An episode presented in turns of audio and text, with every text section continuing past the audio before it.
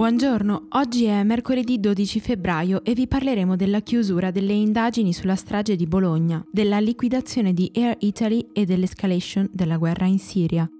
Questa è la nostra visione del mondo in 4 minuti.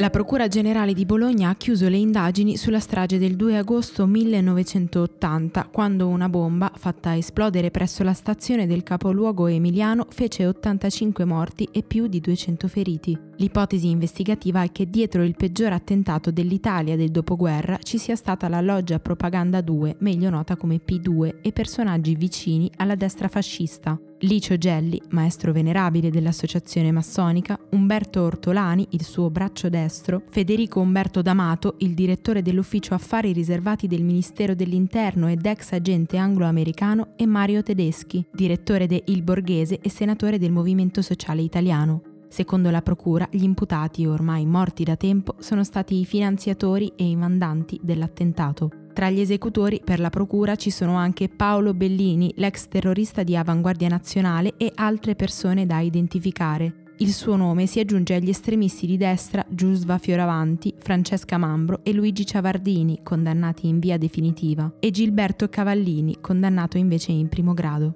L'ex generale del SISDE, Quintino Spella, e l'ex carabiniere Pier Giorgio Segatel sono indagati per depistaggio. L'ipotesi non è affatto inedita, circolava fin dall'inizio, così come era stato per la strage di Piazza Fontana, ma non era mai stata ufficializzata in un atto della Procura, preludio della richiesta di autorizzazione a procedere. L'assemblea dei soci di Air Italy ha deciso di mandare in liquidazione la compagnia aerea a causa delle persistenti e strutturali condizioni di difficoltà in cui versa. Il Ministero dello Sviluppo Economico aveva convocato per oggi un tavolo con la Regione Sardegna per parlare della crisi dell'azienda e nei giorni scorsi la Ministra delle Infrastrutture e Trasporti, Paola De Micheli, aveva lanciato un appello affinché si trovassero soluzioni alternative. Oggi De Micheli ha dichiarato che è inaccettabile che una decisione simile sia stata presa senza informare preventivamente il governo. Gli azionisti hanno votato all'unanimità una messa in liquidazione in bonis. Verranno quindi ripagati tutti i debiti accumulati dalla compagnia, compresi quelli maturati e che matureranno nei confronti dei dipendenti. Dal dicembre 2019 l'escalation della guerra in Siria ha generato 700.000 sfollati, più di quanto non abbiano fatto gli ultimi nove anni di conflitto, e nelle prossime settimane altre 280.000 persone potrebbero lasciare le proprie case. Lo ha comunicato l'ONU in una nota aggiungendo che la città di Idlib rischia di trasformarsi in una fossa comune se le ostilità dovessero continuare. In questi giorni il governo di Damasco, affiancato dalle forze aeree russe, si sta facendo strada verso nord, spingendo le persone al confine con la Turchia.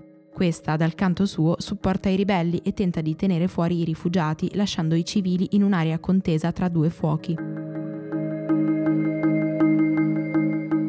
La Nato starebbe valutando la possibilità di aumentare la sua presenza in Iraq con missioni di addestramento per alleggerire l'impegno della coalizione guidata dagli Stati Uniti contro lo Stato islamico.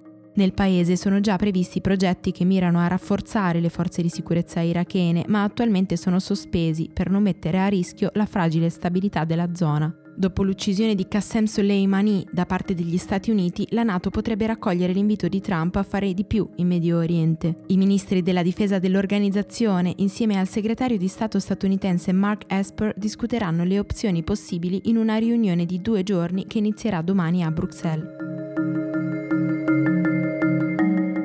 Per oggi è tutto, da Antonella Serrecchia e da Rosa Oliassi, a domani.